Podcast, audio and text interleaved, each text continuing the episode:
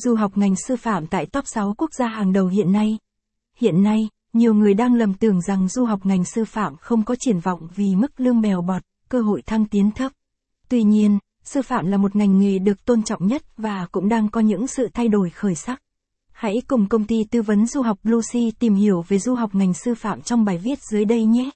Caption ít bằng, attachment gạch dưới mười hai nghìn sáu trăm sáu mươi ba, online bằng, online center, ít bằng, bảy trăm, du học ngành sư phạm là một.